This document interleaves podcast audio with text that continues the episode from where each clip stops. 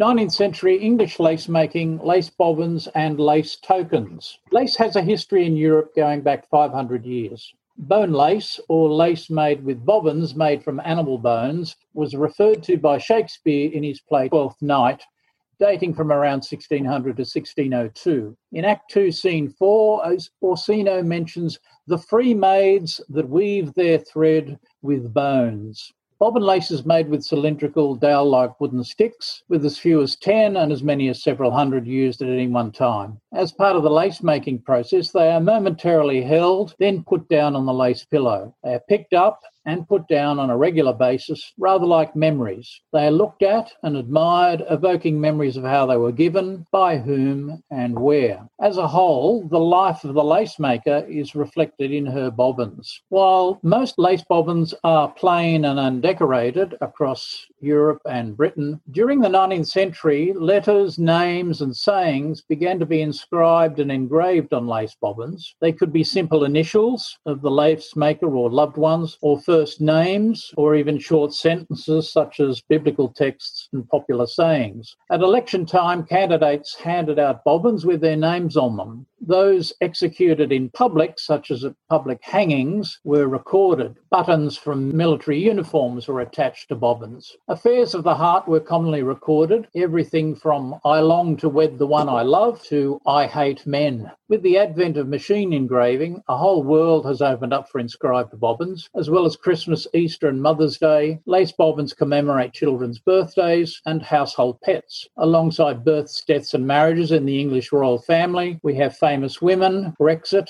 and even COVID, COVID 19, inscribed and painted on English lace bobbins. Lace bobbins connect at an intimate level among and between lace makers, their families, their loved ones, past and present. They commemorate both presence and absence. They also communicate the passing of history, world changing events, the rich and famous, from the criminal to the successful, and everything in between. In addition to lace bobbins, lace tokens were an important part of connection and communication in the 19th century. From Elizabethan times right through to Queen Victoria, tokens were small denomination coins with limited circulation issued by a merchant under government license or by the merchant himself for local use. In virtually all cases, tokens were a response to an emergency shortage of coinage. Tokens were vehicles for blatant self promotion by business owners, as well as reflecting politics of the time, such as the French Revolution and the anti slavery movement. Lace tokens, in particular, depicted strips of lace, as well as lace makers sitting under a tree hard at work. Entrepreneur inventors, such as Matthew Boulton of Boulton and Watt steam engine fame, minted lace tokens in Birmingham, along with buttons and buckles. Lace tokens were restricted in use. They could could only be used at shops owned by the lace businessman. We occasionally find mention of lace tokens given to lace makers in exchange for work or as a substitute for small legal change and tend to take this as obvious exploitation. But our view can be highly biased, seen in the light of our own 20th century circumstances. Lace tokens are a curious sidelight of lace making, reflecting connection and communication through material culture, a blend of hard earned cash, self promotion, and business advertising.